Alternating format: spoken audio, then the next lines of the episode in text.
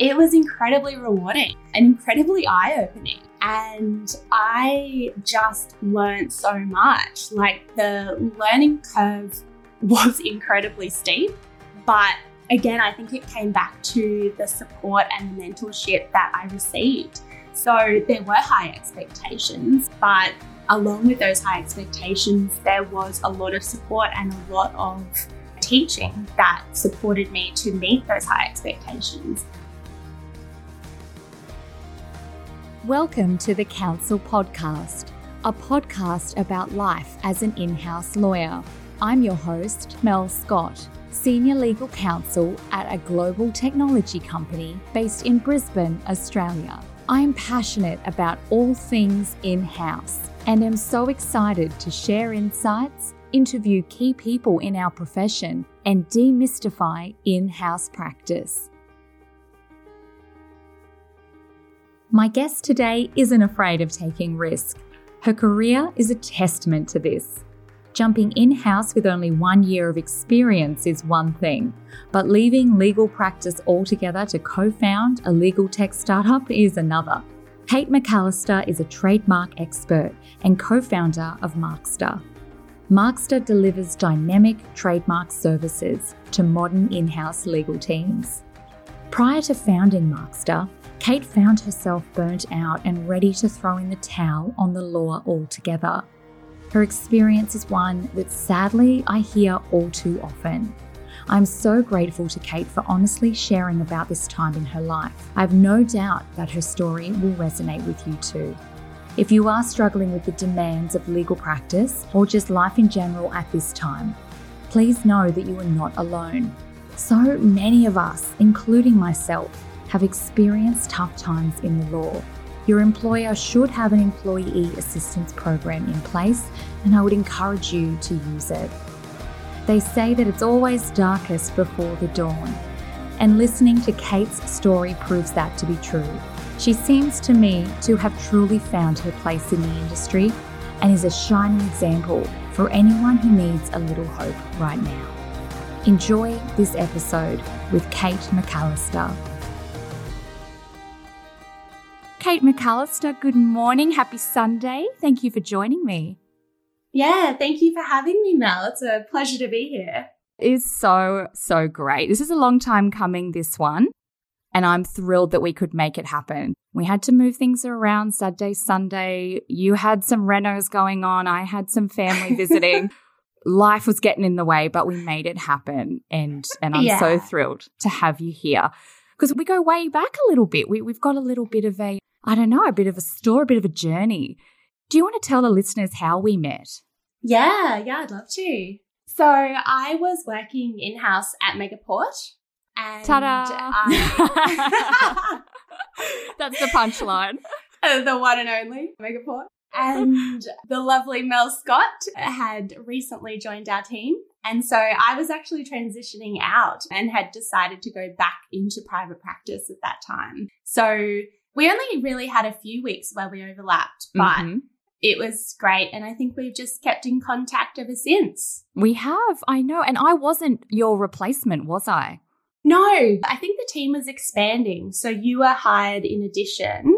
And you know what it's like at Megaport. It just grows so rapidly that they had need for another legal person. So yeah. That was me. And then I suppose you handed over more than more than you thought you might be, but it worked out well. And then I took the reins and I was the new Kate, as they called me. And that was some big shoes to fill, my friend. Ah. I never told you that, but everyone really liked Kate. So I had to bring my game. oh. but I'd like to think I did. But yeah, it was such an interesting time because you were going back to big law. And we'll get there, but I'm really interested in why. Why would she do such a thing? yeah, yeah. So a lot of people asked me that question I, actually. I so. bet. Before yeah. we get to it, Kate, I want to give my listeners a little sense of who you are. And I always do that with my opening question. If you did have a limitless credit card, but you could only spend it at one shop, you didn't have to pay it back. I always add that in now, got my caveat. What shop would that be and why? I love this. I love this question. It just, how much time have we got, really? Joe Rogan style, three hours. Yeah, yeah, just a three hour podcast. Yeah, no, I think you touched on it before. So, my partner and I just recently bought a house and we're doing some pretty hectic renos. So, I'd probably use the opportunity to go to Bunnings, to be perfectly honest. Gotcha. yeah, I should pretty much have shares in Bunnings at this point. I'm down there every other day buying things, buying paint, buying tools, getting on the power tools. It's my new obsession. Oh, good on you. That's such an adult Yeah. answer, but I relate. awesome. Yeah. And I love that you're doing that project together. It gets you out of the workspace and your day to day job as well and gives you something else to focus on, I'm sure. Oh, it's been brilliant. It's really just opportunity to really use your creative side and learn a whole new bunch of things that you otherwise wouldn't have the opportunity to learn. So creating something yourself and DIYing it is incredibly rewarding when you come to the end of it and it kind of looks okay. It's better than, you know, what you expected it to look like. So it's incredibly rewarding. I think it's something we'll continue to do. Oh, I love that. I think there's two types of people in this world. I think there's ones that like to renovate a home, and there's ones that could not think of anything worse. I suspect I'm in the second camp, but you'll Yeah. be my cheerleader in the first. Oh, I love that, Kate. Uh, Thank you for giving Yeah. us a little glimpse into where you're at. But let's take you back a little bit to where you've been and where you've come from. Tell me what your first legal job was and then how you found your way to in house practice. Yeah. So I started out my legal career as a grad in a mid tier law firm in Australia. And I ended up settling in insurance litigation. So, someone who's experienced a grad program yourself, you kind of get your pick of your rotations, but demand really dictates where you're going to be placed. So, I settled in insurance litigation, pretty quickly realized I didn't want to be an insurance litigator. It wasn't for me long term. So I started looking at other opportunities. I'd always had an interest in tech. I'd done a placement overseas where I'd interned a tech lobbying company in oh, That's Washington, cool. DC. I did not know that. Yeah. So that was super fun. That's super amazing. I always had an interest. I listened to podcasts about tech. I talked about tech with my friends. And so this opportunity came up at this incredible company that was a startup but had recently IPO'd and they were looking for a junior in-house person. So I took the opportunity. I interviewed there and I ended up going in-house pretty early on. So I'd only been a lawyer about a year and then took this opportunity to go in house and had this incredible experience as an in house lawyer pretty early on. And did you get that messaging that a lot of junior lawyers get about being too early to go in house? Yes, yes, I definitely did. So once I kind of realized that I didn't want to be in insurance, I didn't want to be an insurance litigator, I was talking to a few people in the industry, people at my firm, people in recruitment. And I was basically told that it was way too early to go in house. I needed to get more experience, get more skills, get more knowledge at the law firm before I could even think about going in house. At the same time, it was mixed messages because I was also being told that the more time you spend at a firm, the more time you spend in insurance, the more time you spend in a certain practice area, you're going to be pigeonholed into that practice area. So yes. it was really these mixed messages. And I think at the end of the day, I'm not the type of person that's very good at accepting that I can't do something. So I really thought, you know what?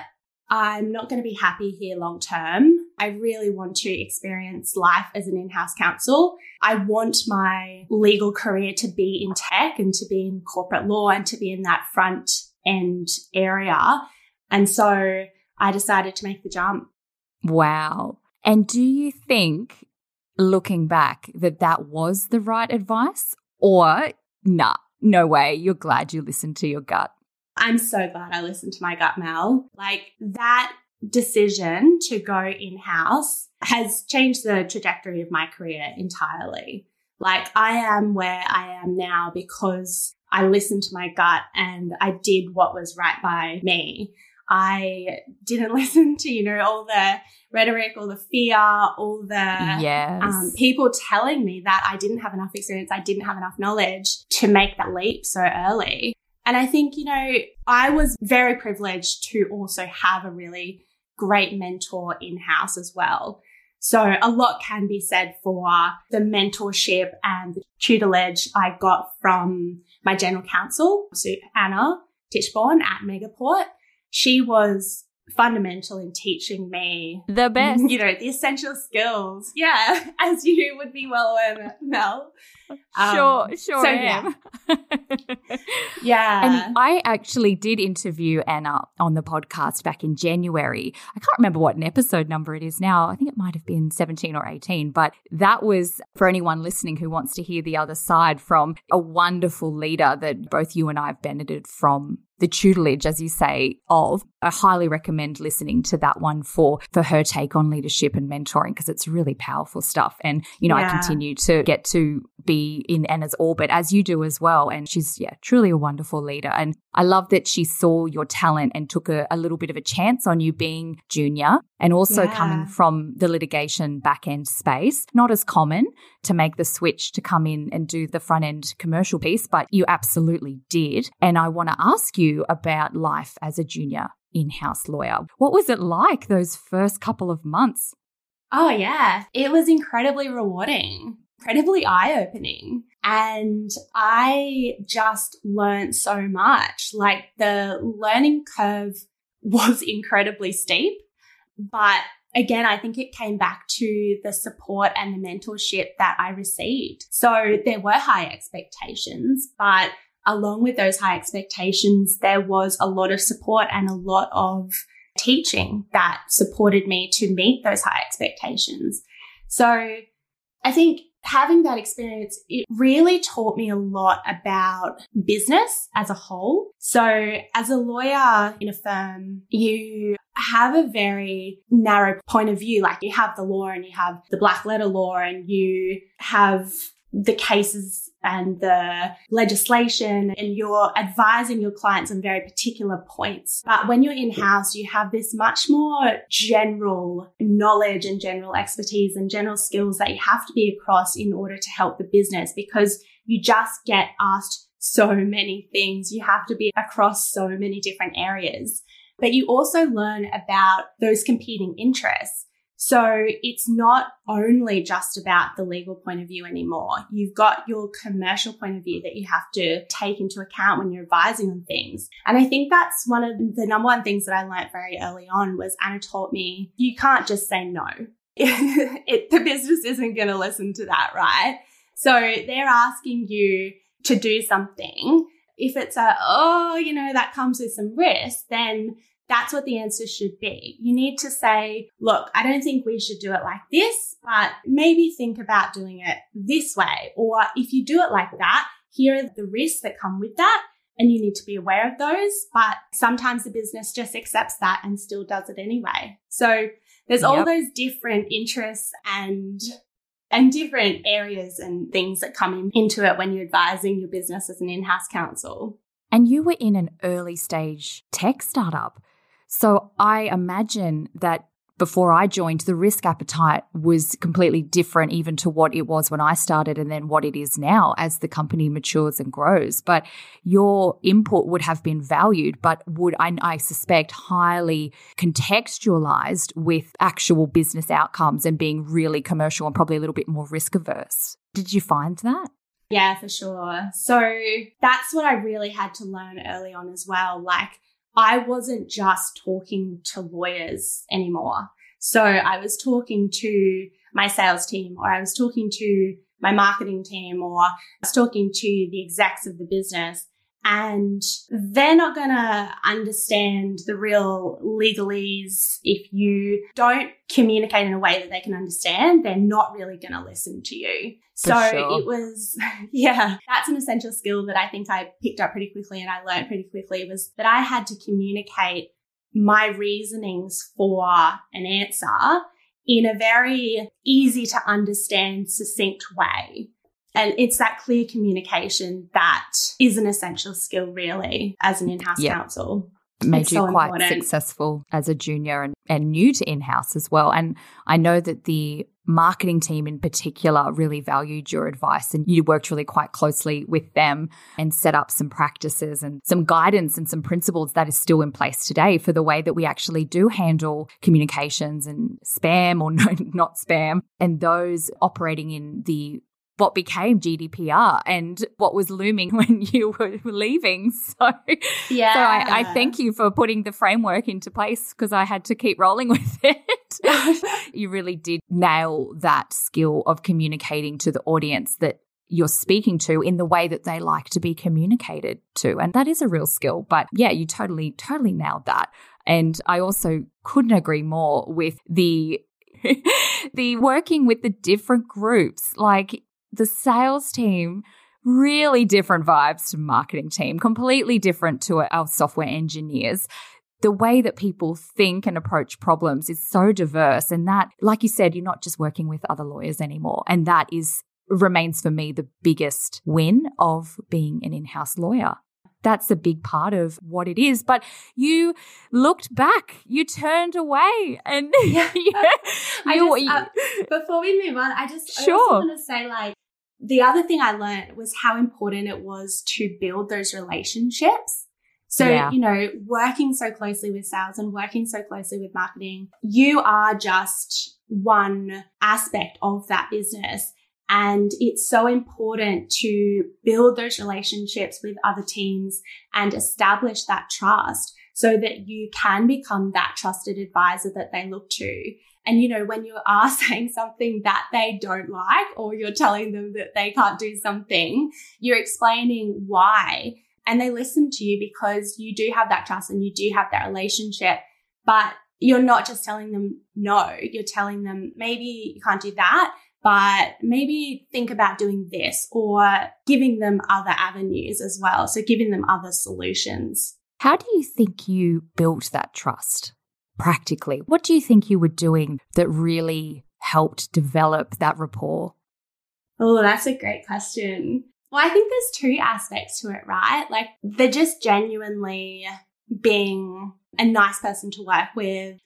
Like it's a real relationship. I made some of the best friends that I still consider today are my best friends while being at Megaport and working so closely with them. Where I am now, Markster. So we've co-founded a legal tech company and one of our co-founders is a software engineer who I met at Megaport. So that has been an incredibly important relationship in my life. So I think there's just being a good colleague, being good to work for, having those legitimate, what end up being legitimate friendships and relationships. And then there's the second point, which is taking an interest in the outcome that they're trying to achieve. So if someone's coming to you with a question or a possible problematic situation that they want to do something, it's, you can see the risks involved in it. It's like stepping back and asking, okay, why do they want to do this? What's the outcome they want to actually achieve here? Understanding where they're coming from, understanding why they're trying to do something and understanding their role in the business enables you to help them and work with them rather than against them. So I think there's two aspects to it really to help build those relationships and build that trust. Well said. I really, really like how you framed that. And I think you've just nailed it. Like, that's been my experience as well. Just being like a decent person, treating others how you'd like to be treated, and actually getting involved and trying to understand the why. What's driving the behavior and the motivation here? And maybe I can come up with a different solution that is going to get the same outcome. So, Yeah. Yeah. well said. And it, that's the fun part of being an in-house lawyer, right? Is learning more about different areas of the business and learning more about sales and learning more about marketing and having exposure to these areas that you wouldn't normally have as just a lawyer working in a firm. A hundred percent. But the firm life was calling. It was beckoning you back. And you know, this happens. It's not uncommon, but often you find that private practice lawyer who comes in house might stay the path for a fair while, but you wanted to go back to private practice. So tell us about that decision and why.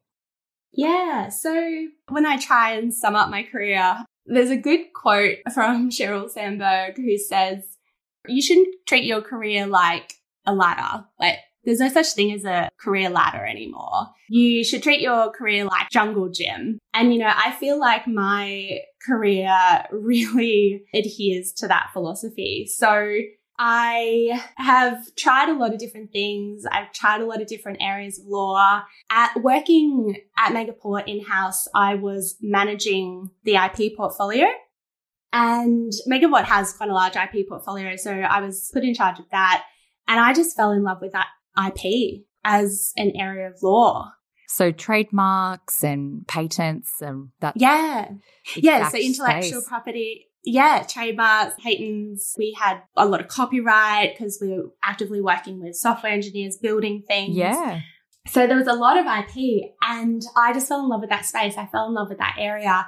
And I really wanted to get more specialized expertise and knowledge in that area of law. So I decided that going back to a firm, going back to private practice was probably the best way to do that. Fair enough. The jungle gym, so the sideways jump and then and yeah. then up and down and I love that analogy.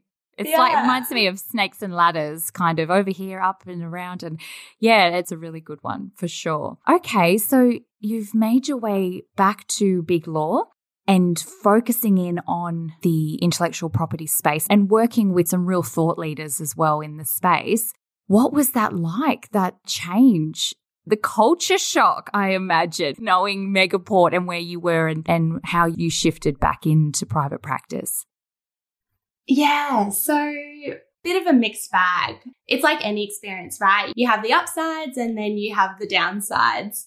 And the upsides for me that I I got that specialist knowledge, I got that specialist expertise. I got to work on matters that were really interesting, specializing in intellectual property that I probably otherwise wouldn't have.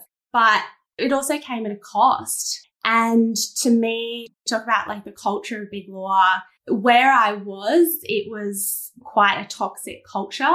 I was working for a person who has a bit of a reputation as being a difficult personality to work for, not a great manager.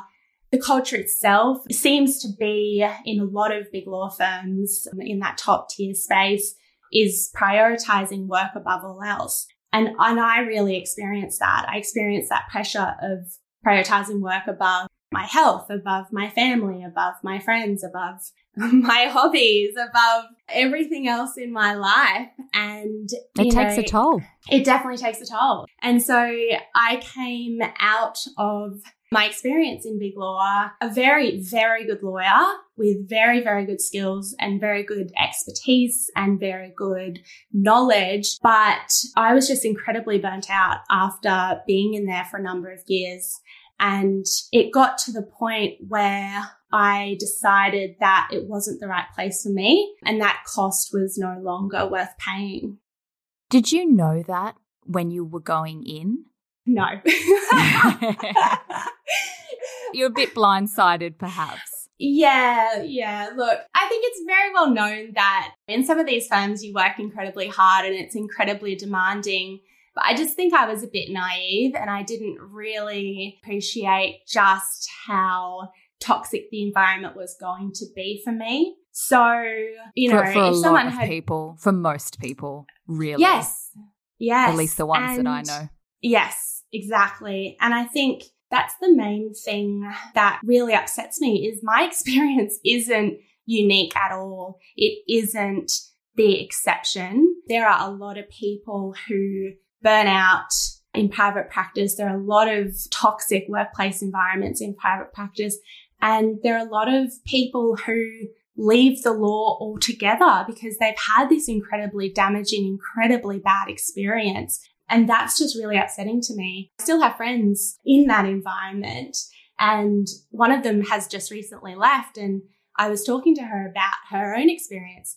And it was like I was having a conversation with myself two, three years ago. Like she was saying she didn't feel confident anymore. She didn't feel like herself anymore. She would wake up in the morning and just have this weight on her chest and this dread going to work. And I think having that conversation was That's anxiety, hey. Anxiety, yeah. yeah. Hello. Yeah, oh, yeah. friend. Oh, oh, yeah. yeah. So it was like having conversation with myself two years before, and it was exactly the same feeling. And after that conversation, I really reflected and I realized that when I left, I was incredibly burnt out. I was incredibly damaged from that experience. I think it took me a whole year to recover, to regain Yes. my confidence, to regain my bubbly, humorous self. What do you think creates that pressure cooker allows that toxicity to fester so commonly in these environments? And it is common. And I don't think we talk about it enough, but it's like this dirty little secret in our industry that we all seem to know about.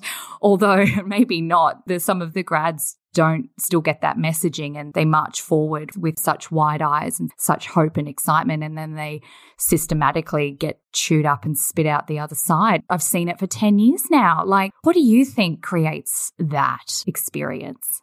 I think it's a couple of things. I think it's no coincidence that this isn't a problem that one firm is experiencing. This is a systematic problem across the industry, like you say. And a lot of that, I think, has to do with the business model of law firms, like the billable hour. A lawyer is valued based on how much they bill Time at And- the desk. time at the desk, that face time, they're valued on inputs, not on outputs. And so your whole value as a lawyer comes down to how much you bill.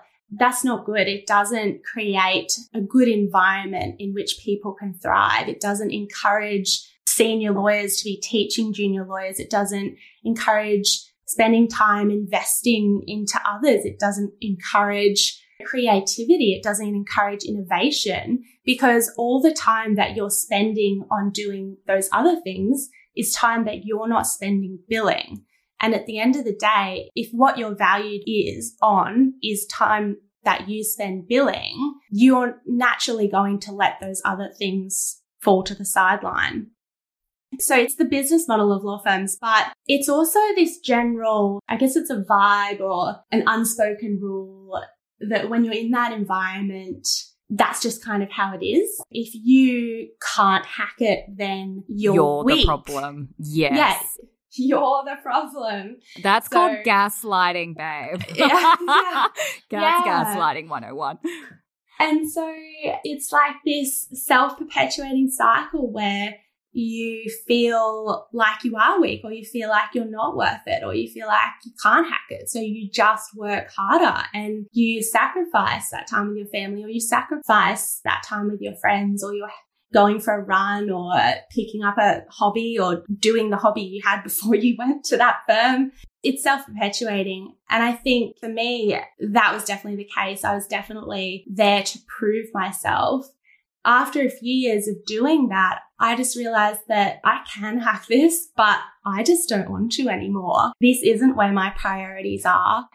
You know what? It's a profitable business model. So where's the impetus to change? That's what I keep thinking. How does this change for the next gen?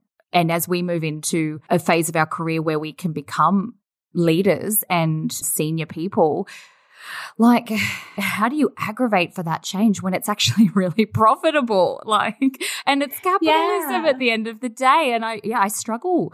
I struggle with that. And i also really i struggle with the role that in-house has as well to play because we can't wipe our hands of this as in-house lawyers if we are the clients pushing for tight deadlines or being disorganized or not managing projects correctly and pushing that onto the external advisors who then have to turn things around, you know, at ridiculous time frames. And they do, and they're being paid handsomely to do so. But it's a whole ecosystem, it's a whole industry. It isn't just one piece of the mechanics, the creating this culture and this whole system. But yeah, I mean, it's bigger than this conversation, but I so appreciate your honesty in going there and really being quite open around your experience because I think that the awareness is a big part of it.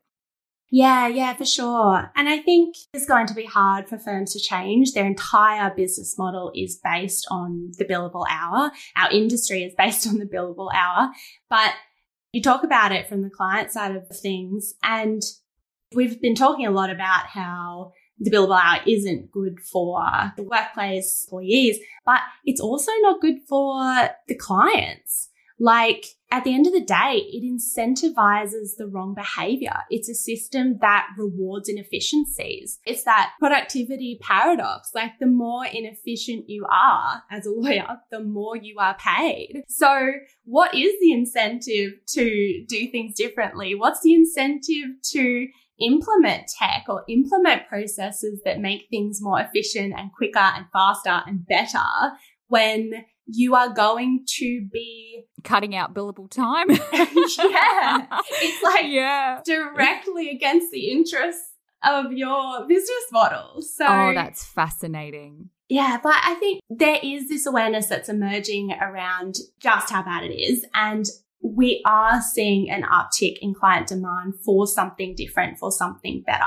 And so there is opportunity to ask your lawyers for alternative fee arrangements. You talk about like if something needs to be done urgently, then yeah, of course that's going to happen. That always happens. Like the amount of times that your marketing person or your salesperson or your software engineer comes to you and says, Hey, there's this thing and then you've got to brief that out to your external counsel and you've got those tight turnarounds and you've got those tight deadlines.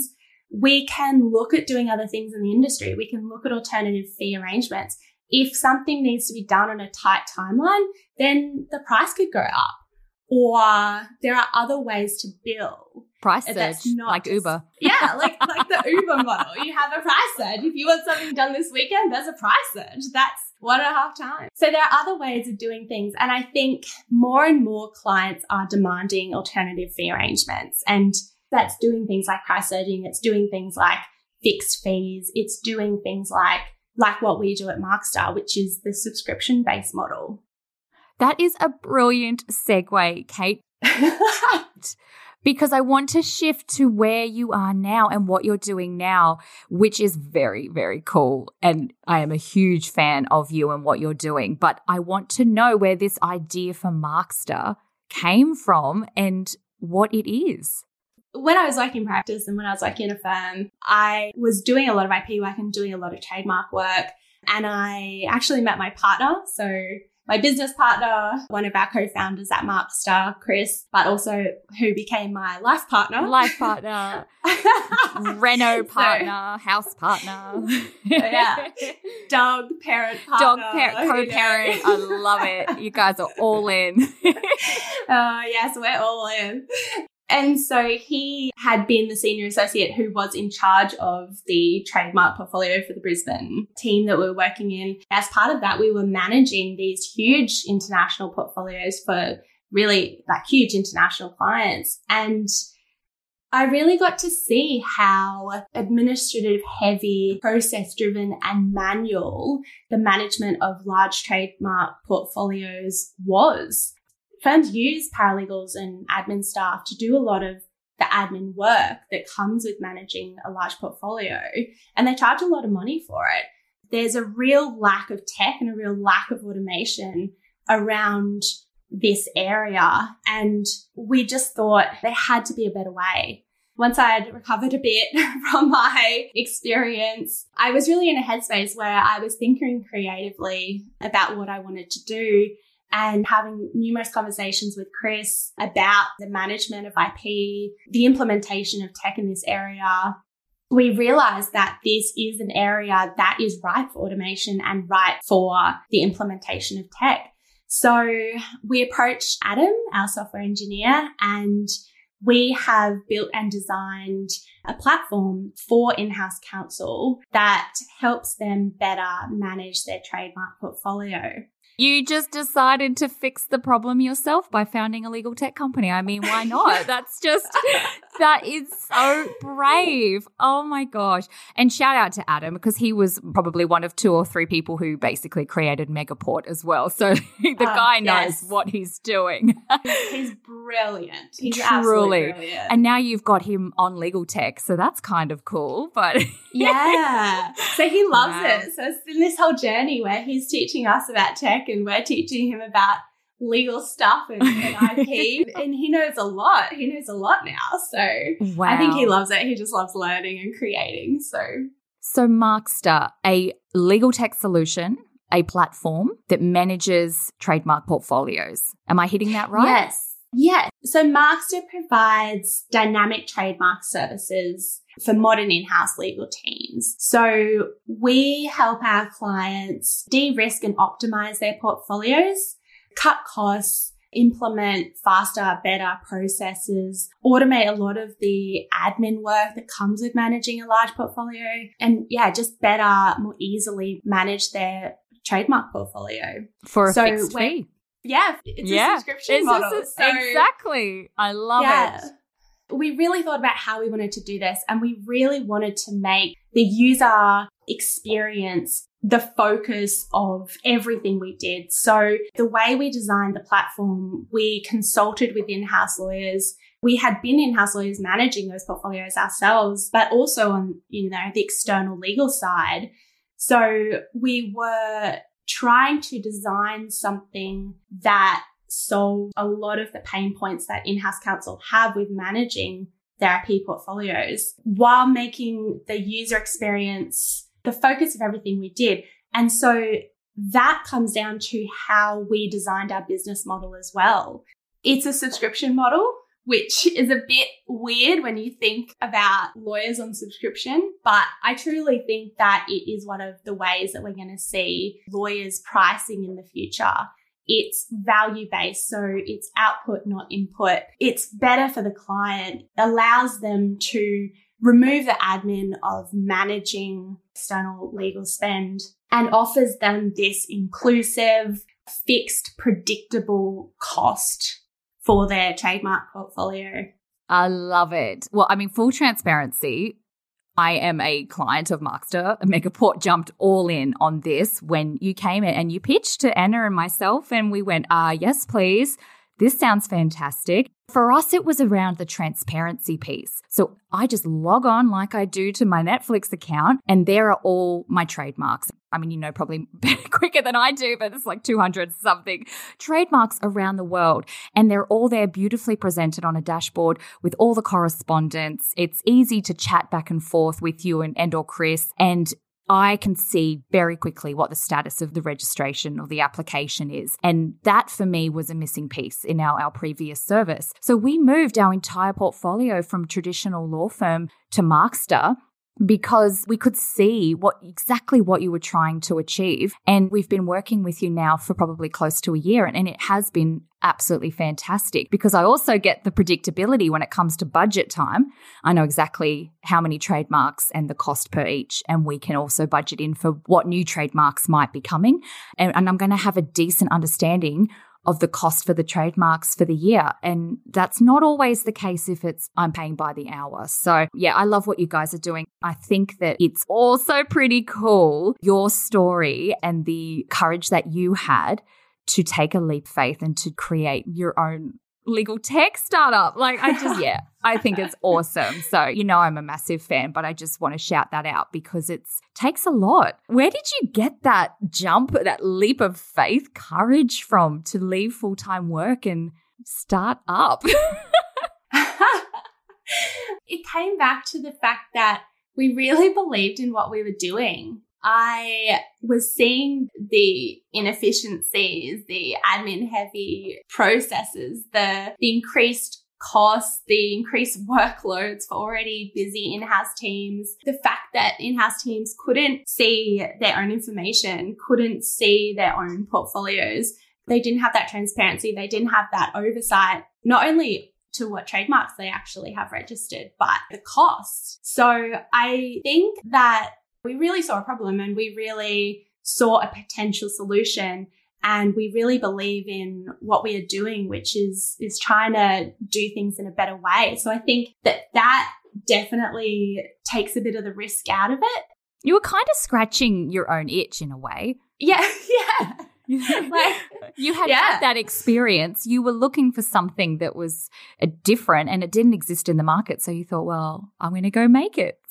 yeah, I love exactly. it. And, and, you've got the passion, exactly. and, and your team has the passion. And I think I'm, I'm really excited to see where it goes. But you're out there now in the market, you're meeting with general counsel around the world, and in particular in Australia and New Zealand, and teaching and talking and having those conversations about legal tech adoption more broadly, I suspect. I want to ask you what feedback you're getting from legal teams. Are they interested in legal tech? Is it all a bit too hard or too expensive? Like, what's the what's the trend more broadly do you think yeah i think that's a great question so i think since covid we've really seen a dramatic acceleration of the implementation and use of technology. Businesses around the world have had to adapt and this has led to a dramatic increase in digital transformation. I was listening to someone from Microsoft, I think, the other day, and they were saying in a few months since COVID happened,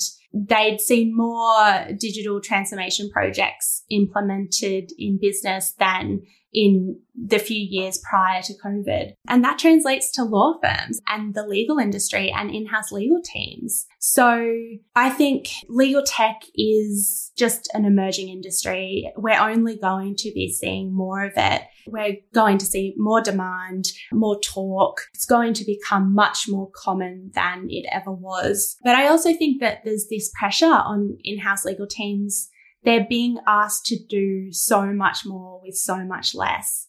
They are operating in this incredibly complex environment where they're dealing with changing landscapes, changing regulation, changing laws every day. And they, so there's this increased appetite to investigate better ways of working and things that they can implement to increase processes, increase, increase efficiencies. So yeah, I think we're on the cliff of what is a very, very exciting, rapidly expanding industry. I agree. I really do. It feels like the start of something like a massive wave.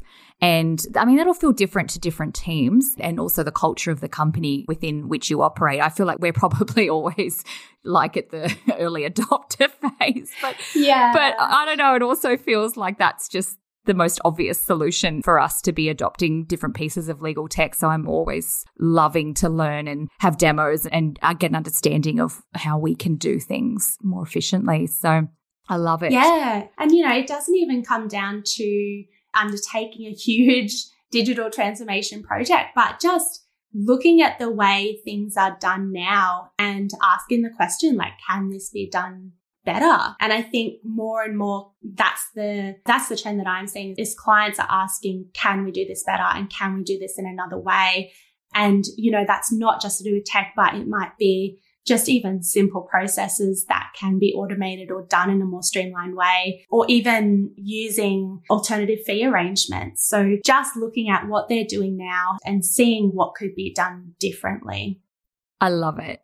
What you just said reminded me of the saying, How do you eat an elephant? Just one bite at a time. So, yeah, picking off some of the low hanging fruit, some of those quick wins for legal tech or innovation that doesn't even involve tech. It's just a, a way of doing things differently, getting some of those mm. wins on the board and building your confidence in implementing change within the team and the business. I think that's a mindset that I would encourage all in house lawyers to really start to cultivate for sure. Yeah. Yeah. And just the willingness to try something new and to implement something new. Yeah, exactly. It's digital transformation is, it's a journey. It's a really long journey. So looking at your processes now and thinking about what you can start now to start that journey will always put you in good stead and always put your business in good stead to prepare for the future. Kate, we are coming to the top of the hour, and you've been so generous with me on a Sunday. We could speak for many hours more, but I have one last question for you. Speaking of the future, what's next for Markster? What are you excited about? That's a great question. I think there's just so much opportunity in this space, and I'm really excited to see what the future brings in this area, in the area of innovation and legal tech and automation and AI. I just love doing what I'm doing every single day. I love talking to clients. I love talking to clients about everything that we've been talking about, about ways they can be managing their IP portfolio to make it more easier for them to cut costs, to increase efficiencies, to do things in a more streamlined, faster, more efficient way. I'm excited and I love talking to clients about their IP portfolios themselves, like the strategy that they can implement when it comes to IP. There's so much opportunity there. Your IP portfolio should be this real living, breathing reflection of your business. Your IP, it's a valuable business asset. And, you know, a lot of the times businesses don't treat it like that. It kind of just sits there. And I think that's often because businesses and in-house counsel can't easily access their own IP portfolios and they don't have that transparency and they don't have that oversight. So you're changing that. yeah, yeah. Hopefully, hopefully. So, uh, so I think it's incredibly exciting time.